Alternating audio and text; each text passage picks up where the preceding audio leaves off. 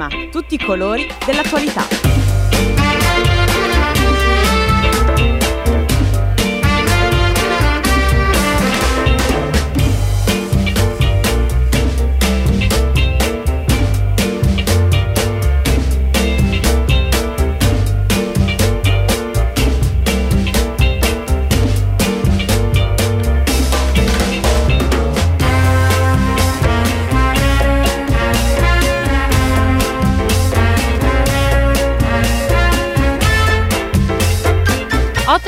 Minuti, buongiorno, buongiorno a tutte e a tutti. E bentornati all'ascolto di Prisma, buona settimana da Lorenza Ghidini e da Massimo Alberti. Tocca partire da un altro naufragio rimasto senza soccorsi questa mattina. Vi faremo ascoltare la testimonianza della portavoce di Sea-Watch, la ONG che ha avvistato il barcone in difficoltà e rilanciato l'allarme e anche l'ONG che ha annunciato il naufragio molte ore dopo, ore nelle quali né gli italiani né i libici sono intervenuti. Ci occuperemo poi anche dell'Assemblea del Partito Democratico che c'è stata ieri, lo sapete, insomma, ha aperto ufficialmente eh, l'era, forse una parola grossa, ma insomma, la segreteria di Alice Line è partita formalmente ieri con l'incarico eh, assegnato dall'Assemblea, è stata nominata la direzione con alcune novità eh, insomma interessanti da commentare con i nostri ospiti e ancora la nostra città e la mobilità sostenibile. E infine parleremo di mafia. È arrivata nei giorni scorsi la notizia che è, è libero ormai ehm, eh, ha finito diciamo, di scontare la sua pena Gaspare Spatuzza che è stato un pentito molto importante nella storia di mafia recente e proveremo a collegarlo anche un po' alla vicenda di Matteo Messina Denaro che prosegue in carcere al 41 bis nel carcere dell'Aquila e anche lì qualche novità nei giorni scorsi eh, per quello che riguarda i processi a suo carico c'è stata, le commenteremo con Enrico De Aglio.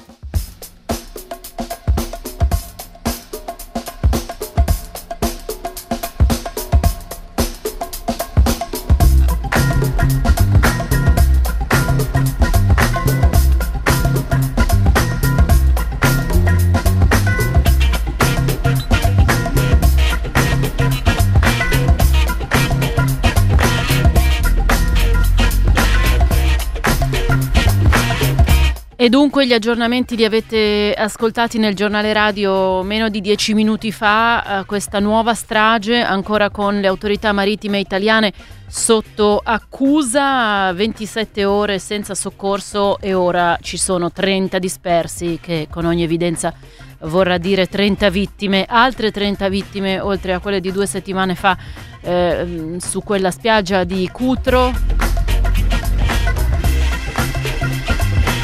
La posizione e la situazione di grande difficoltà di questa barca erano note al centro di coordinamento marittimo di Roma dalla notte tra venerdì e sabato scorsi e poi questo gomone era stato avvistato anche da un aereo di ricognizione della ONG Sea Watch e quindi eh, nuovamente segnalato a tutte le autorità marittime. Questo gommone si trovava in acque libiche dove la competenza del soccorso sarebbe della cosiddetta Guardia Costiera libica e quindi nuovamente sulla pelle di queste persone c'è stato uno scaricabarile. Le autorità marittime italiane hanno detto sì certo qui c'è da soccorrere una, um, una barca in difficoltà ma devono venire i libici e nel frattempo hanno mandato invece che delle navi militari italiane eh, hanno eh, mandato tre mercantili, tre navi mercantili per monitorare la situazione e cercare di proteggere dalle onde questo, questo, gommone in attesa che arrivassero i libici che appunto poi non sono mai arrivati. Eh, poi sostanzialmente sabato pomeriggio è arrivata la notizia del naufragio diffusa da chi? Dall'ONG Mediterranea. E allora noi questa mattina abbiamo proprio Sea-Watch e Mediterranea per raccontare nel dettaglio cosa è successo e, e, e, e, insomma che cosa avrebbero dovuto fare le autorità italiane. Nel frattempo ve l'ha raccontato Ian Paglia in rassegna stampa, Repubblica ha dato notizia di quelle che sono dai tempi del ministro Pisanu, pensate il governo Berlusconi nel 2005, le regole di ingaggio no, della, delle navi italiane, eh, della Guardia Costiera italiana in, eh, in queste circostanze, regole di ingaggio che fino a quando non è arrivato al Ministero degli Interni Salvini, poi di fatto non sono mai state applicate, ma poi con i decreti Salvini è stato chiesto di attenersi a queste regole che sono poi quelle che hanno fatto morire 70 e più persone eh, davanti alla spiaggia di Cutro due settimane fa e questi altri nella notte fra venerdì e sabato. Ma ci arriveremo. Intanto io per cominciare vi faccio sentire Giorgia Linardi. Giorgia Linardi è la portavoce della ONG Sea-Watch che ha raccontato a Massimo Alberti appunto a cominciare dall'avvistamento del loro aereo perché questo ONG ha anche un aereo, un aereo che fa la ricognizione sul mare che si chiama Seabird e che aveva avvistato questa barca in difficoltà. Noi abbiamo avvistato eh, la barca in difficoltà nella giornata dell'11 marzo e abbiamo eh, filmato eh, appunto il, questo barchino in balia delle, delle onde. Il mare eh, era in condizioni avverse, nelle vicinanze c'era un mercantile che tra l'altro rendeva ancora più l'idea di quanto il mare fosse mosso perché si vedono delle onde che si infrangono sul mercantile, addirittura arrivano, eh, raggiungono la, la, la, coperta del mercantile, quindi si parla di, di diversi metri. E, ehm, questo è quello che abbiamo avuto modo di osservare, abbiamo contattato il centro di coordinamento per i soccorsi di Roma eh, che però alla domanda chi coordinerà questo soccorso ci ha attaccato il telefono. E quindi abbiamo poi dovuto lasciare l'area operativa con questa situazione eh, irrisolta che era già stata segnalata dall'Armfon a tutte le autorità eh, nella notte eh, precedente e eh, abbiamo poi saputo nella, insomma, nella, giornata di ieri che effettivamente eh, si è verificato un, un, naufragio e l'intervento di un mercantile ha tratto in salvo 17 persone mentre 30 sono, sono disperse, però il fatto eh, la nota eh, della Guardia Costiera eh, di fatto ammette che non c'è stato un intervento di parte loro nonostante fossero informati da tempo e nonostante fossero edotti del fatto che i libici non sarebbero eh, intervenuti. Eh. Ecco, questo è un punto molto importante perché eh, stando al vostro racconto la Guardia Costiera italiana era informata che i libici non sarebbero intervenuti ma comunque ha ritenuto di non muoversi autonomamente. Ma a noi, allora, intanto c'è un, c'è un dato, ehm, a prescindere dall'intervento dei libici, o meglio, ce ne sono, ce ne sono due. Eh, intanto l'obbligo sarebbe eh, quello di eh, cercare di risolvere la situazione di pericolo nel più breve tempo possibile. Per cui se eh, non interviene ehm, non interviene il centro di coordinamento libico, lo dovrebbe fare a prescindere quello italiano. Il, il secondo aspetto è che eh, contattando il centro di coordinamento libico, eh, se anche questi fossero intervenuti, l'Italia non avrebbe fatto altro che ehm, compiere, facilitare il compimento di un respingimento illegale. Eh, quindi questo se i libici fossero intervenuti. Quindi in entrambi i casi c'è una, c'è comunque un, un, un, si configura comunque una violazione, perché nel momento in cui i libici intervengono stai facilitando il respingimento illegale di persone che da quel paese stanno fuggendo e che è un paese che internazionalmente non è eh, ritenuto un paese sicuro dove queste persone possono essere riportate e ve lo confermo anche personalmente dal momento che torno da un anno in missione eh, con Medici Senza Frontiere proprio in Libia nei centri di detenzione dove queste persone vengono sbattute quando vengono intercettate e riportate indietro. E, e eh, anche al netto del non intervento dei libici non c'è stato un intervento italiano, per cui nella nota si, rende, si parla dell'intervento di navi mercantili che non sono navi adatte al soccorso, questo lo sanno tutti ed è evidente anche dalle immagini che abbiamo diffuso eh, riprese dal nostro aereo Seabird. E quindi di fatto non c'è stato un intervento di autorità preposte al soccorso e con mezzi adatti che eh, avrebbero potuto probabilmente evitare il deteriorarsi della situazione che era evidente, insomma, guardando le immagini che risalgono eh, ormai eh, a, a, diverse eh, cioè, a, a, più di, eh, a, più di, un giorno fa, di due giorni fa. Ecco, ma peraltro eh, le navi mercantili vengono comunque chiamate per monitorare la situazione, non per intervenire.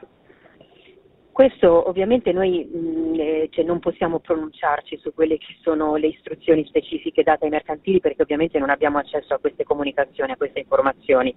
Quello che noi abbiamo potuto verificare è che ci sono effettivamente diversi mercantili che si sono posizionati nell'area, però eh, di fatto non, non c'è stato eh, non sappiamo in realtà se per esempio il mercantile che è intervenuto abbia avuto l'ordine di farlo oppure lo abbia fatto a un certo punto spontaneamente trovandosi davanti a una situazione che eh, parlava da sé. Eh, quello che è chiaro è che parliamo di una situazione che è, eh, era stata resa nota alle autorità eh, nella notte tra eh, venerdì e, tra venerdì e sabato e eh, comunque fino a domenica inoltrata eh, non, non, non, è intervenuta nessuna, nessuna autorità eh, preposta al soccorso nonostante fossero tutte informate da, da ben più di 24 ore. Eh, il fatto che ci fossero dei mercantili in area è, è positivo e da un punto di vista di monitoraggio non sono aspetti adatti all'intervento. ecco, ecco uno que- dei punti in questione è che l'Italia non muove le sue motovedette veloci che sempre stando a quanto racconta uh, Sea-Watch sono rimaste ferme in porto Lampedusa ma non muove anche le navi, delle, le navi militari delle missioni che sono comunque presenti in zona. Sì, dopodiché ecco, eh, anche lì noi non, eh, non, non sappiamo, non, cioè, non, si può chiedere a bisogna, alla, bisogna, che la Guardia Costiera risponda a queste domande, non si, può, non si può pensare di bloccare le ONG in porto e aspettarsi che le ONG rispondano a domande a cui deve rispondere la Guardia Costiera. Noi non sappiamo che cosa la Guardia Costiera abbia detto alle navi mercantili, se la Guardia Costiera abbia preso contatto con le navi della Marina Militare, quello che noi sappiamo e quello che abbiamo potuto vedere ai nostri aerei. Non siamo potuti intervenire né noi né altre ONG perché le leggi di questo Stato impediscono, comunque ostacolano il, il soccorso eh, in mare, quello che sappiamo è che nonostante le informazioni diffuse da dall'ARMPON, nonostante l'allarme diffuso da Sea-Watch, nessuna autorità si è recata sul posto. Alla nostra telefonata alla Guardia Costiera Italiana l'ufficiale eh, ha attaccato eh, alla domanda chi eh, che gli abbiamo posto rispetto a chi interverrà su questo soccorso. Questa è l'unica cosa che possiamo dire rispetto a quanto la costiera ci ha comunicato direttamente. Per tutto il resto sarebbero loro a rispondere. Ecco, questa era Giorgio Linardi, portavoce appunto di Sea-Watch, che diceva questo è quello che abbiamo potuto fare noi, ma poi dopo è la Guardia Costiera che dovrà dare delle eh, spiegazioni. Fino all'alba di domenica mattina Alan Phone, eh, quell'organizzazione che raccoglie appunto gli allarmi eh, dai barconi ha dato notizia dell'ultimo drammatico contatto telefonico con quella barca. Migranti esausti, disperati, gridavano, chiedevano aiuto, ma poi eh, non si è più riusciti a eh, avere il contatto e eh, diverse ore dopo, alle 15.30, è stata l'ONG Mediterranea che ha dato la notizia del naufragio. Buongiorno a Beppe Caccia. Eh, buongiorno, buongiorno, a voi e buongiorno alle ascoltatrici e agli ascoltatori di Radio Popolare. Quindi insomma siete stati poi voi addirittura a, a dire non c'è stato niente da fare e a quel punto eh, il naufragio è avvenuto e ora abbiamo di nuovo decine di dispersi realisticamente morti. Ma guarda, io parto dalla ricostruzione puntuale che faceva Giorgia Linardi sia degli allarmi lanciati da Alan Fon che eh, dell'attività di osservazione aerea di Seabird. Questo dice ancora una volta come sia importante avere occhi indipendenti a testimoniare e denunciare quanto accade nel Mediterraneo centrale e che buona parte del tentativo governativo di ostacolare l'attività della flotta civile, delle navi e degli aerei, delle organizzazioni non governative abbia proprio questo obiettivo, quello di togliere di mezzo dei testimoni scomodi, togliere di mezzo chi è impegnato a monitorare la situazione, oltre che a intervenire in eh, soccorso denunciando puntualmente le violazioni del diritto internazionale e dei diritti fondamentali delle persone. Perché eh, al di là di quello che può essere successo uh, ieri mattina, quando finalmente, dopo oltre 30 ore di non intervento, uno dei mercantili presenti sulla scena nei pressi di questa imbarcazione con 47 persone in pericolo di vita è intervenuto, eh, lì, eh, come dire, l'incidente, eh, i problemi durante eh, le operazioni di soccorso, soprattutto quando condotte da eh, assetti come petroliere, navi da carico, che non sono sicuramente le navi più attrezzate per fare un'attività eh, di eh, soccorso in mare può sempre accadere.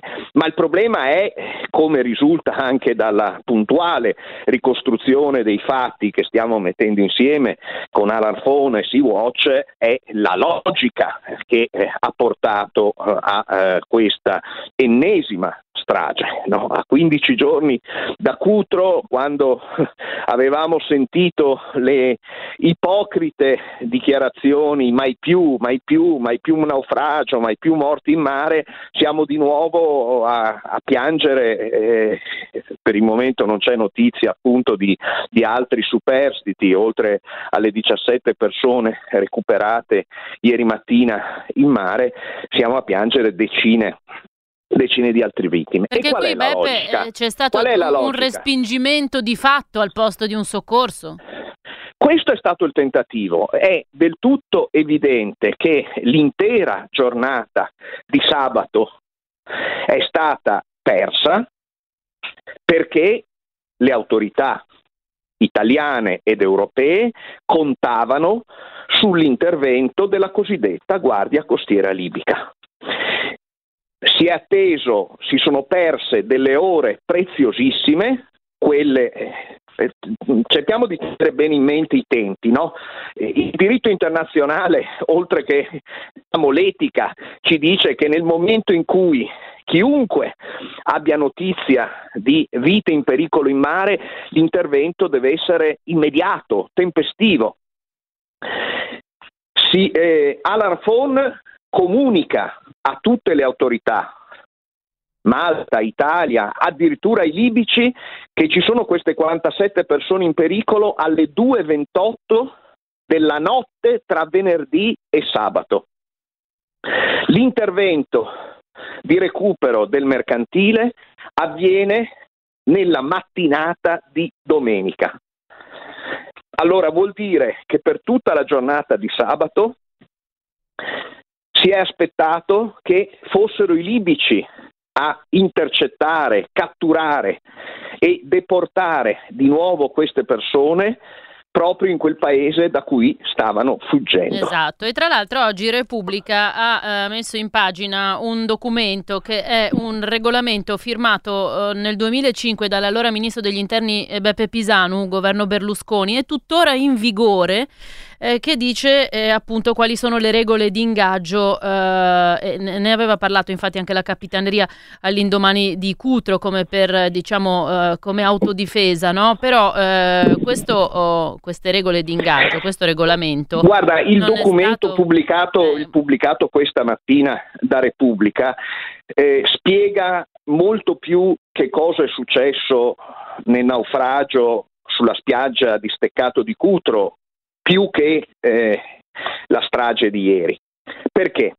Perché ci dice che a monte della strage di Cutro c'è il primato della logica del law enforcement, così si chiama in gergo, cioè dell'operazione di polizia finalizzata, come dicono, al contrasto dell'immigrazione clandestina rispetto alla necessità di salvaguardare la vita umana in mare, cioè applicare ad ogni imbarcazione con queste caratteristiche la modalità di intervento dell'evento SAR, cioè intervenire prioritariamente seguendo la logica del soccorso della ricerca e soccorso in mare di vite in pericolo. Come peraltro prevedono tutte le norme internazionali. Beppe Gaccia, dobbiamo fermarci qui. Ricordo anche agli ascoltatori che a partire dalle 10 questa mattina qui su Radio Popolare eh, il nostro direttore condurrà uno speciale su questi temi. Tra l'altro ci sarà anche la vostra Laura Marmorale, Beppe,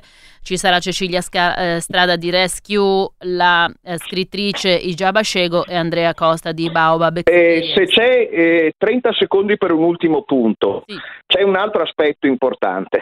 Noi sappiamo bene che proprio nell'area del naufragio, a 110 miglia al largo da Bengasi, stiamo parlando dell'area operativa della missione di sicurezza marittima è una for Med Irini e della missione italiana Mare Sicuro. Quella zona pullula di navi militari italiane ed europee. E questo è l'altro fatto gravissimo che sta a monte del naufragio di ieri. Non si è voluto far intervenire le navi militari italiane ed europee che pure sono presenti e attive in zona e che sarebbero state molto più capaci per caratteristiche tecniche e professionalità degli equipaggi di soccorrere quelle 47 persone che sono state invece purtroppo decine di loro condannati a morte dalle politiche migratorie italiane ed europee. Grazie Beppe Caccia di Mediterranea. Grazie a, a voi. sentirci presto. Noi abbiamo un blocco pubblicitario e poi proseguiamo con la seconda parte di Prisma. Tra poco.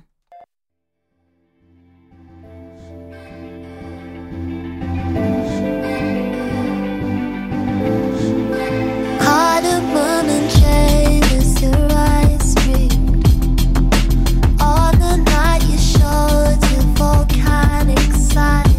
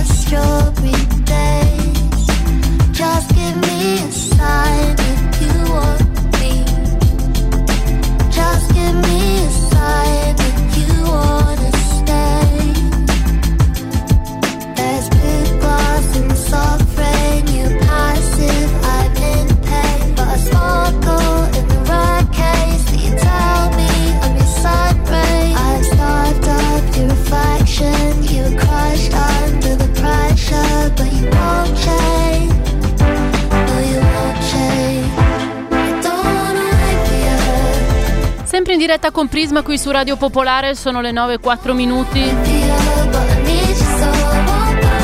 E ieri a Roma alla dirett- all'Assemblea del Partito Democratico Ellie Schlein è stata ufficialmente proclamata segretaria del partito. Stefano Bonaccini, il suo competitor alle primarie, è diventato il presidente e insomma Schlein ha fatto un discorso, eh, i giornali riportano soprattutto quanto è stata dura con i capi corrente, eh, quindi insomma... Eh, questa sarebbe tra le sue determinazioni principali, no? quella di portare avanti un partito unito e non diviso. eh, ancora eh, tra diciamo capi bastone come vengono chiamati, cacicchi come preferite insomma. Anna Bredice buongiorno. Sì, buongiorno, buongiorno. Ecco, Eccoci. e che clima c'era davanti a questo tipo di discorsi nella platea dell'Assemblea?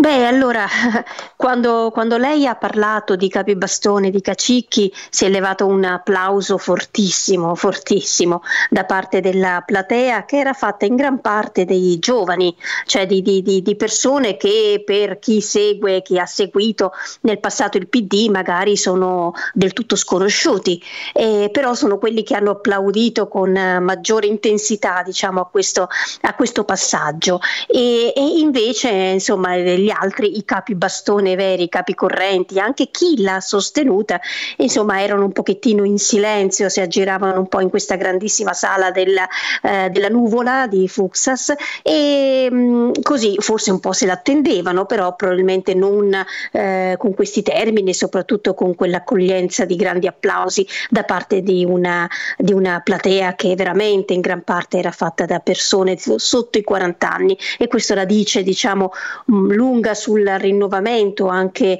almeno su questo punta Schlein perché è giovane anche lei rispetto a, eh, agli, agli, altri leader eh, che ancora controllano il Partito Democratico, però giovane come generazione così la gran parte dei, eh, dei delegati. Quindi un po' questo era, era il clima e poi da parte dei giornalisti c'è sempre un po' quel riflesso un po' condizionato di andare a cercare per le interviste sempre le solite persone, per cui poi si andavano a cercare eh, le, eh, le, le, le reazioni, le dichiarazioni dei capi bastone per l'appunto, che eh, per ora hanno incassato un po' in silenzio questa sua determinazione e ora aspettano diciamo, le, nuove, eh, le nuove decisioni prese dalla, dalla segretaria. Quindi un po' il clima era questo, di grande entusiasmo, devo dire, grande entusiasmo da parte della, della, dell'Assemblea assemblea, quasi mille persone, 700 erano nella sala, altri online e, e quindi insomma soprattutto mh, tanti passaggi del suo discorso applauditi e, mh, e poi uh, insomma questo era il clima, devo dire, ieri alla, alla nuvola.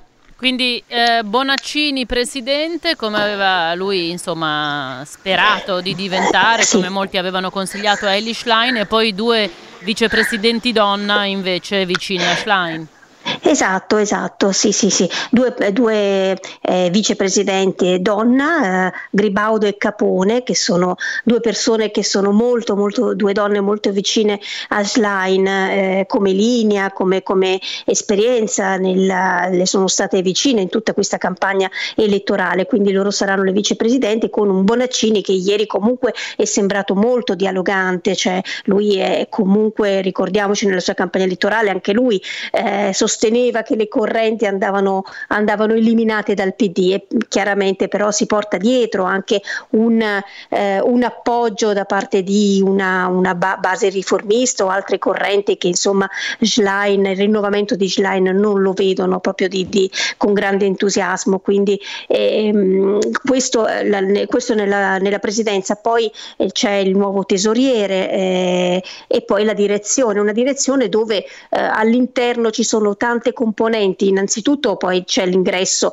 il ritorno di articolo 1, quindi ci sono tre persone di articolo 1 nella direzione, poi Mattia Santori delle ehm, Sardine mm, e altre, altre, persone della società civile, quindi un po' la composizione della direzione eh, conferma un po' le previsioni. Il resto, le cose più importanti avverranno probabilmente settimana prossima con la segreteria e eh, i capigruppo alla Camera e Senato. Esatto, grazie. Mm. Esatto. grazie, grazie Anna Bredicio. Adesso noi ascoltiamo le interviste che ha realizzato Anna con due insomma, persone importanti all'assemblea di ieri. Il primo è Graziano Del Rio, che era un po' tra quelli eh, lui stava con Bonaccini, no? E preoccupato, rappresentante anche di un certo mondo cattolico che è un po' preoccupato dalla svolta verso sinistra di Ellie Schlein. E allora, dopo aver ascoltato il discorso della neosegretaria, Anna Bredice gli ha chiesto, insomma, se queste sue preoccupazioni rimanevano. È stata molto chiara, nel senso che ha detto questa è la casa di tutte le culture, di tutte le sensibilità, eh, ha indicato delle direzioni molto importanti, la disuguaglianza e il clima per noi diciamo di ispirazione cattolico-democratica il tema della, dell'ecologia integrale che Papa Francesco ha indicato è un tema fondamentale, mi pare grande coraggio, il tema del lavoro pure è un tema fondamentale, quindi eh, diamo una mano alla segretaria, riaccendiamo un po' di entusiasmo e, e proviamo adesso poi a articolare le proposte in maniera più, più profonda, in maniera da poter convincere tanta gente, tanti uomini e donne che che sperano nel Partito Democratico. Lei vuole un partito uni, unito, uni, unitario, ecco, ma senza capibastone, ha detto, cioè le correnti, in sostanza. Sì, sì, ma io, io che non ho mai diciamo, frequentato molto eh, zone correntizie, penso che se si, se si conserva la, la singolarità delle, delle, persone, il loro pensiero eh, e non delle filiere di capi, poi diverso sono i correnti di pensiero storiche che possono continuare a dare contributi. Un programma radicale questo di Ellis Line? Beh, diciamo c'è radicalità eh, nell'affermare i principi, poi spero che non sia il programma del Partito Radicale, sia il Partito Democratico. E questo era Graziano Del Rio e l'altra intervista di Anna Bredice ieri alla, direzio- alla eh, del Partito Democratico è con Livia Turco, storica esponente del eh, partito. Livia Turco torna a far parte della direzione del partito. Lei è stata eh, molto vicina a Ellie Schlein eh, in questa campagna elettorale, ma anche prima spalleggiandola soprattutto sui temi femministi. Lei ha riconosciuto eh, il valore delle generazioni, della storia delle donne e io avevo avuto modo di dirle in un incontro, guarda che attraverso la sorellanza che le donne hanno sempre vinto e lei oggi mi ha risposto dicendo sì, la sorellanza. E... Quindi non era una cosa solo rivolta a me, è una cosa rivolta alle donne. Emozionata dal fatto che ci sia una leader donna di questo partito? Io sono, l'ho subito scelta, ho subito investito su di lei perché è una donna coraggiosa eh, che ha un'idea della politica popolare e, e poi perché era il giusto riscatto rispetto alla storia delle donne della sinistra che sono sempre state in prima linea per le conquiste delle donne e certo non potevano accettare senza sentire l'umiliazione che la prima volta della donna Presidente del Consiglio fosse una donna di una forza politica che ha sempre contrastato tutte le battaglie delle donne. E quindi Ellis Line, il coraggio di Ellis Line segretaria e leader della sinistra, perché da oggi lei è leader della sinistra e del PD eh, e anche questo riscatto di una storia. Buongiorno al professor Carlo Galli, politologo dell'Università di Bologna, ben trovato. Buongiorno a lei e tutte le ascoltatrici e tutti gli ascoltatori. Ecco, questo qui era l'ottimismo di Livia Turco, che torna anche a far parte della direzione, che è un organismo importante, sebbene composto insomma, da decine di persone. Poi naturalmente eh, più importante sarà quella che eh, Ellie Schlein sceglierà come sua segreteria. Eh, si dice si fanno molte previsioni. Lei cosa pensa? Eh, che Schlein eh, farà una segreteria, come si dice, unitaria, eh, coinvolgendo anche le opposizioni interne, eh, perché eh, c'è chi la tira da una parte, chi dall'altra, e anche tra quelli che tifavano Bonaccini, alcuni pensano che sia meglio stare proprio all'opposizione e non far parte della segreteria. Cosa succederà secondo lei? Premesso che è estremamente difficile rispondere a questa domanda, ma una risposta plausibile, non più che plausibile, è che una volta che Bonaccini è divenuto presidente del partito, una grossa parte del debito verso il principio di unità e di collegialità sia stata pagata. Edi Schlein ha vinto perché in lei si è voluto vedere un cambiamento e una discontinuità. Ho l'impressione che lei stessa capisca che le convenga eh, marciare su questa linea di discontinuità, che non vuol dire eh, rottura settaria con coloro che hanno perso eh, le primarie, ma insomma eh, vuol dire non annacquare la propria novità in un indistinto oremos bene. Ma professore, ma la presidenza nel PD non contava come il due di picche? Certo che contava come il due di picche. Non ho capito come volta... mai Bonaccini ci teneva tanto, ecco. Ah, perché eh, la presidenza conta anche tanto quanto la si vuole far contare e anche il Presidente la vuole far contare. Se il Presidente, la Presidente, è in linea con il segretario eh, non conta niente perché eh, non è un'alternativa politica eh, e allora la Presidenza è soltanto una posizione di di rappresentanza sostanzialmente. Eh, se invece eh, c'è una presidenza affidata a un candidato sconfitto eh, ma eh, non di meno forte, soprattutto un candidato che dentro la parte di primarie che si era svolta dentro i circoli del partito aveva vinto, allora eh, la presidenza ha un significato anche risarcitorio verso il partito, cioè il partito si trova adesso una segretaria che non ha votato. Eh, la segretaria dei militanti, non degli iscritti. E allora il Presidente, che appunto è anche una personalità politica di primo piano, mh, mm, è, è una sorta di di contrappeso, cioè un po' più che un contentino a, un, a rappresentanti di una certa corrente, no? è una sorta di contrappeso che non ha il potere di un segretario, però sta lì a segnare il fatto che insomma il PD eh, certamente obbedisce tutto alla, alla nuova segretaria, però non è tutto della nuova segretaria. Ecco, per esempio i gruppi parlamentari, perché l'altro ruolo importante nel partito è quello di capogruppo, no? ne dovrà scegliere uno o una per la Camera e uno o una per il eh, Senato e molti scrivono che deve stare attenta perché lei non ha la maggioranza dei gruppi parlamentari, è come dire non li può controllare. E anche qui eh, è così secondo lei? Noi sappiamo che lei è stata sostenuta da Dario Franceschini, che sicuramente è uno che quando sono state fatte eh, le liste elettorali e quindi rispetto ai gruppi parlamentari avrà avuto eh, insomma, la, il suo bel peso. Sì, eh, certo, noi tutti viviamo nel mito di Franceschini che è certamente persona accorta e potente, eh, non è onnipotente, nessuno è onnipotente, mm, devo però dire che i gruppi parlamentari che sono eh, l'espressione della vecchia dirigenza eh, de- del partito, ehm, secondo il mio parere faranno abbastanza presto ad allinearsi su una nuova segretaria, no?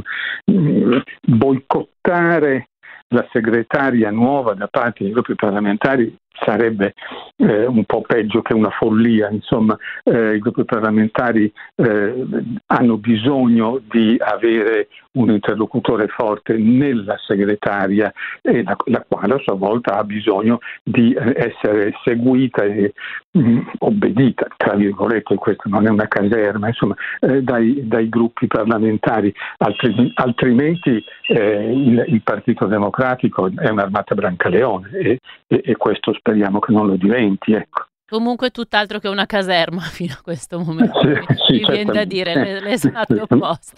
Va bene, professore, ci dobbiamo fermare qui, magari poi ci risentiremo, eh, sarà molto interessante vedere chi saranno i membri della segreteria e anche chi sceglierà Schlein come suo vice o sua. Adesso è tutto molto aperto e bisogna sempre usare anche il femminile perché eh, come, come, sappiamo punterà molto sulle donne, eh, come anche eh, sui giovani, come è successo già in direzione. Grazie. Io direi che bisogna anche adoperare il maschile se non altro per una quota blu che ormai comincia a profilarsi. E adesso non cominciamo, eh? Va bene, professore, grazie, a risentirci. A risentirci.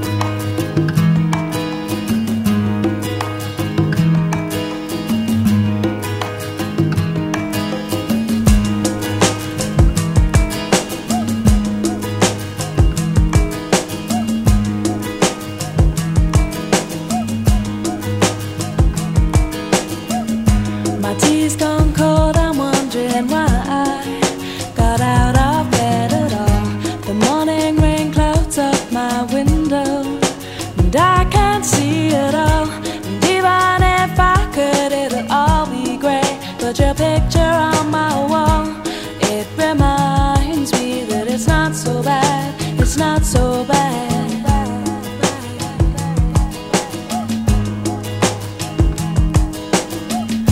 I drank too much last night, got bills to pay. My head just feels in pain. I missed the bus and there'll be hell today. I'm late for work again, and even if I'm there, they'll all imply that I might not last the day. And then you call me, and it's not so bad. 走呗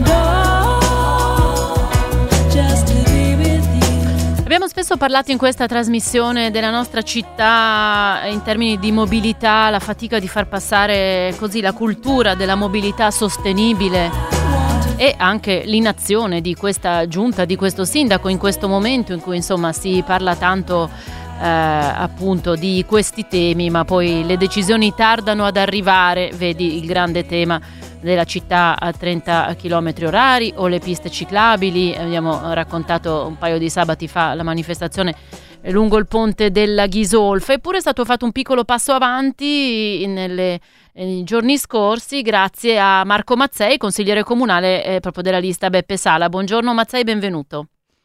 Buongiorno, buongiorno, a tutte e tutti. Promotore di tre emendamenti che sono stati approvati dal Consiglio eh, Comunale, eh, spingono insomma un passettino più in là, è importante. Di cosa si tratta? Dunque, sono tre emendamenti al, al, bilancio che stanziano delle piccole cifre ma eh, significative per ehm, risol- per, risolvere, per contribuire a risolvere tre questioni che sono particolarmente calde in questo momento. La prima è quella della sosta selvaggia delle automobili sui marciapiedi e porterò alberati, sosta che poi non è solo sosta ma purtroppo è anche movimento sul marciapiede, quindi una situazione di pericolo incredibile per le persone e qui c'è uno stanziamento per l'acquisto di eh, paletti dissuasori. Dico subito che i paletti non mi entusiasmano come, come, strumento perché non possiamo pensare di riempire la città di paletti che poi possono diventare a loro volta delle barriere architettoniche, però eh, questa è una fase nella quale quel fenomeno va in qualche modo arginato e quindi eh, anche i paletti diventano un po' il male, il male minore. Il secondo emendamento serve per l'acquisto di un prototipo di bike box, si, si chiamano così, sono delle strutture da installare in carreggiata, assomigliano dei container ma sono molto più belli dal punto di vista del design di un container naturalmente e servono per parcheggiare le biciclette in sicurezza appunto in uno spazio chiuso, eh, risolvono il tema di condomini, uffici, altre eh, realtà che non hanno degli spazi sicuri per le biciclette e costringono le persone a lasciarle in strada. Esposte ai furti che ben conosciamo. Esatto. Ah. Sì, esatto.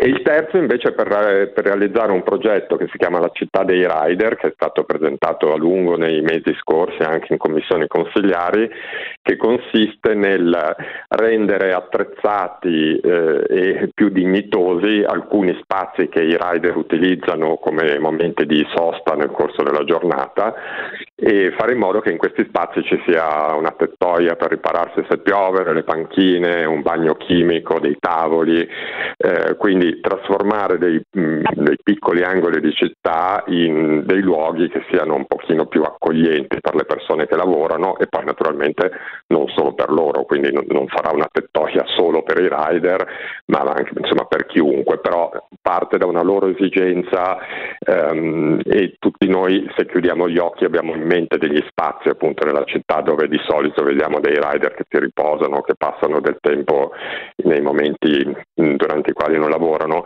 e sono degli spazi mh, decisamente poco ospitali in questo eh sì. momento. Senta Mazzei, ehm, qui ho visto che su questi emendamenti tutta la maggioranza era d'accordo, immagino magari anche parte dell'opposizione, insomma, però io che confesso non, non seguo con grande attenzione le dinamiche del Consiglio comunale, c'è un po' un dualismo fra il Consiglio e questa giunta che eh, fatica a, dire, mettere in pratica tante eh, parole significative che dice no, sul tema della mobilità sostenibile. Dunque, innanzitutto sì, sono passati con uh, l'approvazione della maggioranza, l'opposizione no, era contraria uh, perché diceva che dobbiamo pensare prima ai milanesi. Ecco, e, vabbè, lasciamo perdere. Passiamo oltre che abbiamo solo due minuti, lasciamo alle spalle l'opposizione. Ma il dualismo, non so se lo chiamerai dualismo, il ruolo del Consiglio è quello di dare un indirizzo politico e di spingere appunto affinché questo indirizzo venga realizzato e di controllare che poi la Giunta lo faccia. Chiaramente sui temi dei quali io mi occupo in particolare, quindi quelli della mobilità, sono anche i temi più complicati perché qui dobbiamo anche eh, scontrarci con una serie di abitudini, un'impostazione culturale che è molto legata all'utilizzo delle automobili in città e naturalmente anche la Giunta tiene conto del fatto che eh, molte persone sono, diciamo, dimostrano ancora questo atteggiamento di legame un po' morboso quasi all'automobile anche quando magari non ne hanno strettamente bisogno. Però io mh, beh, vedo dei segnali e vedo che in realtà le azioni del Consiglio non sono, non sono inutili, quindi resto ottimista. Ecco. Eh, molte grazie allora per essere stato con noi Marco Mazzei, consigliere comunale qui a Milano per la lista Beppe Sala. Arrivederci e buon a lavoro. Voi. A voi, grazie.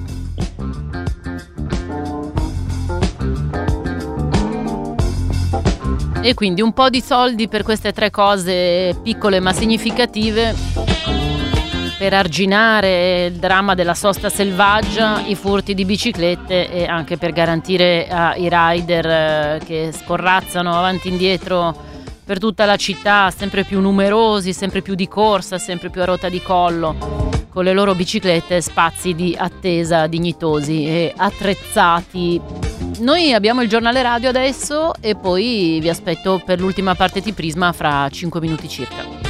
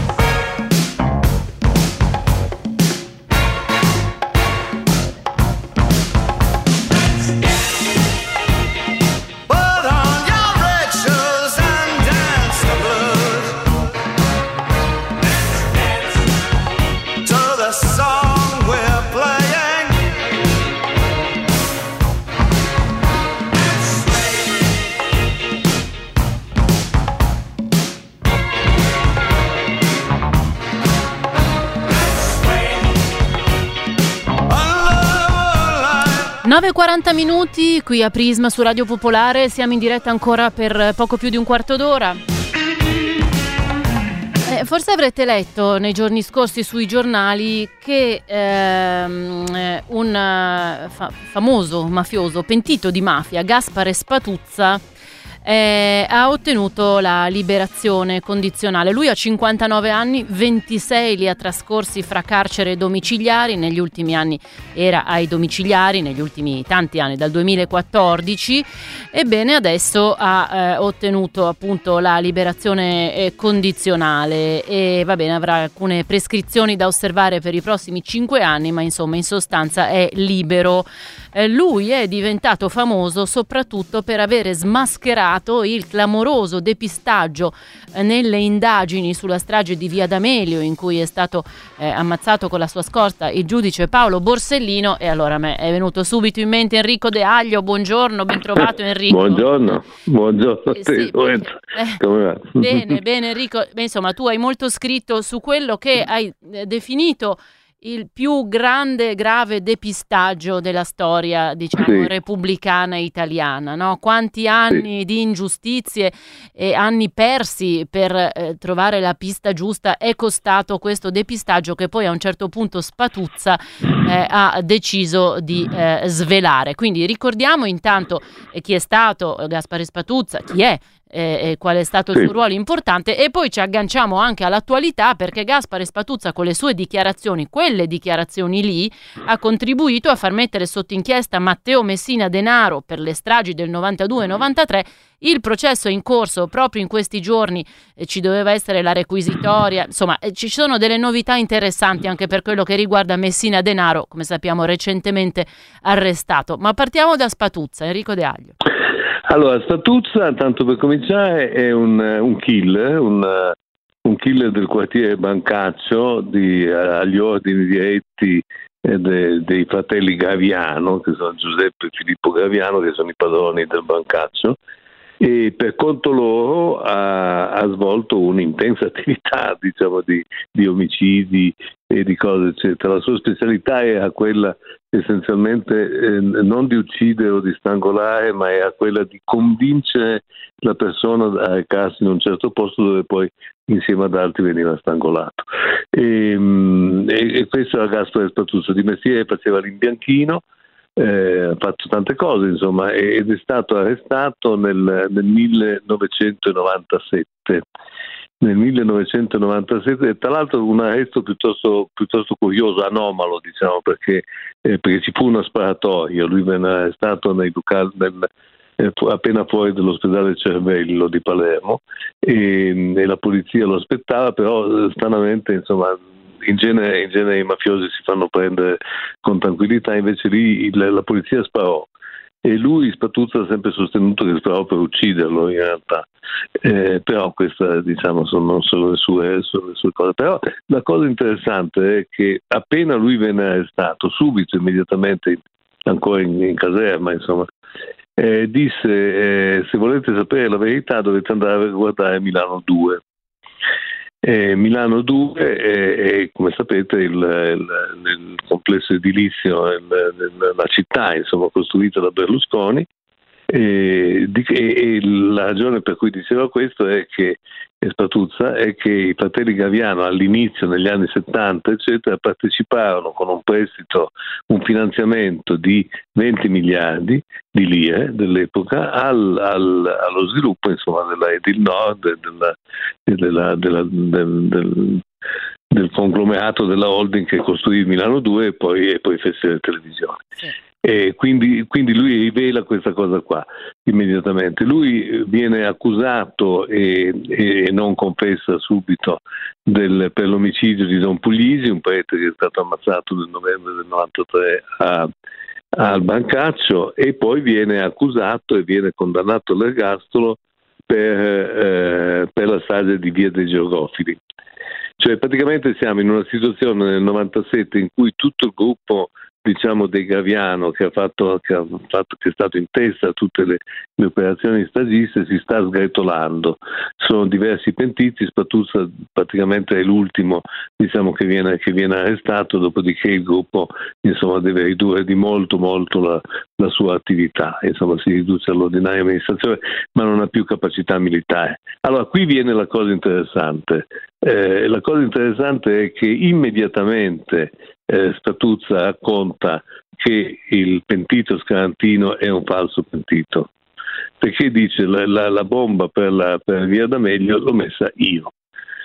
E lo dice niente meno che eh, al procuratore nazionale Vigna e al eh, suo sostituto, suo vice Piero Gasso, che lo vanno a interrogare nelle carcere di Tolmezzo, lui al 41 bis, eh, e, e, cercano insomma, di convincerlo a, a, firmare un verbale in cui, in cui, in cui insomma, diventa collaboratore di giustizia in sostanza, promettendogli che il ragazzo gli sarà tolto, promettendogli che la sua famiglia sarà, eh, sarà trattata bene, che sua moglie, insomma le cose che si promettono in sì. e, e, e, però alla fine eh, il, il, lo Spatuzza non accetta non accetta questa, questa soluzione perché non si fida e così, e così, non se ne fa niente. Però la cosa interessante è che lui ha detto nel 97-98, diciamo al massimo, eh, che il, depistaggio scarantino era falso, cioè l'ha detto subito. Eh, e invece sono passati 12 anni, esattamente 12 anni, prima che questa cosa venisse resa pubblica. Perché questo è successo? Questo è uno dei misteri che legato al depistaggio, eccetera. Adesso se vuoi ti racconto invece la, la, la, la, storia del suo pentimento, perché anche questa è piuttosto, piuttosto sì, anche se dobbiamo tenerci anche per Messina sì. Denaro abbiamo sette minuti. Sì, sì, sì, sì. No, vabbè, voglio solo dire questo, che, diciamo, diciamo che eh, dopo un percorso lunghissimo che dura appunto una decina d'anni in cui lui col colloquio con questo, con quell'altro, con preti, con, con vescovi, eh, alla fine col cardinale dell'Aquila, eccetera, lui eh, diciamo, si dichiara pentito, pentito di tutto, il vescovo certifica che veramente pentito dal punto di vista religioso e quindi viene presentato al pubblico, la magistratura lo presenta al pubblico e lì succede questa cosa, il confronto con Scarantino, Scarantino immediatamente piangendo dice ma io ve l'ho sempre detto che non ero stato io e, e, allora, e allora Spatuzza diventa diciamo, il salvatore della patria. Eh. eh l'altra, cosa, l'altra cosa curiosa è che Spatuzza però commette un errore perché parla troppo di Berlusconi e di Dell'Utri, eh, aggiunge dei particolari, eccetera. E questo insomma non, non va tanto bene, gli dicono di, di, di, insomma, di, limitarsi un po'. Per cui c'è un famoso interrogatorio in cui lui a un certo punto insomma, si tira un po' indietro, dice ma sì, ma sono cose che ho sentito dire, eh, sono cose che in realtà non sapevo, me l'ha detto Gaviano, me l'ha detto questo e quell'altro, insomma sta di fatto che al famoso processo poi contro Dell'Utri su tutte queste cose qui lui sarà considerato non credibile. Quindi abbiamo un pentito un pentito che è credibile per una cosa e non credibile ecco, per l'altra. Ecco. Ecco. Dopodiché, appunto, come dicevamo, Spatuzza ha fatto anche delle dichiarazioni su Messina Denaro. Messina Denaro proprio in questi giorni è, è alla sbarra, eh, non, non, credo che non si sia mai collegato dal carcere dove si trova il 41 bis, ma insomma comunque il processo ovviamente va avanti. E tra l'altro una novità delle scorse ore, non so come l'hai interpretata tu, la sua avvocata, che poi è sua nipote, si chiama Lorenza Guttadauro ed è figlia di sua sorella. Mm-hmm. Si è chiamata chiamata fuori dal processo, processo per le stragi 92-93, alla vigilia eh, della requisitoria, quindi insomma in un momento eh, cruciale. In mezzo cosa c'è stato? C'è stato l'arresto di sua mamma, la famosa sorella di Messina Denaro, no? quella che eh, si scambiava i pizzini. Che cosa sta succedendo? Ma dunque lì sta succedendo prima di tutto che si, si conferma assolutamente il, il, ruolo familiare, il ruolo eh, diciamo, dell'importanza delle donne in questi, in questi clan familiari, sia anche in Gaviano insomma, dipendono ancora tutti dalle vecchie madre, eccetera. E, questa sorella, questa sorella di, di, di Matteo Messina Denaro è veramente insomma, un bel tipo, organizza tutto, fa, insomma è una, è una, che se ne intende, insomma e, funziona. E la, la, la, lei, lei, si lamenta di, di arrestate adesso dopo tutto quello che ci avete fatto. Lì dal punto di vista, punto di vista giuridico, credo che giuridico non so come si chiami, dal punto di vista diciamo penale, eh, ci sono delle minori responsabilità se uno è un parente stretto. Eh. Ah, giusto. Eh, cioè, cioè, non è che sia una cosa eh, campata in aria. Per esempio, non so, la moglie di Irina, che chiaramente aveva un ruolo in tutta la banda, non è mai stata né indagata né, né, né toccata né niente, insomma, la moglie di Provenzano neanche. Quindi, quindi, credo che si, si, si attacchi diciamo, a, questa, a, questa, cosa qua, la, la, la signora Messina.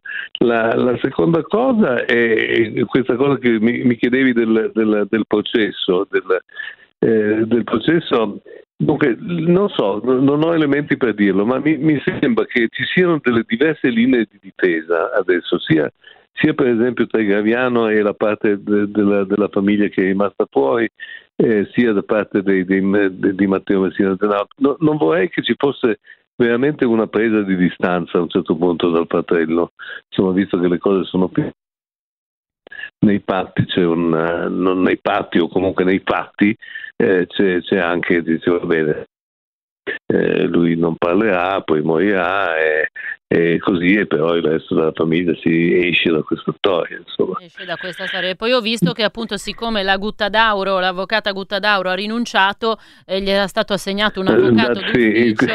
che però sta cercando di tirarsi indietro e ha ricevuto anche delle minacce telefoniche. E sì, mi hanno telefonato, di... gli ho detto perché, perché non... Sì, sì, cose che succedono. Diciamo, Ma non è che anche Spatuzza dire. adesso che esce rischia qualcosa? Perché insomma...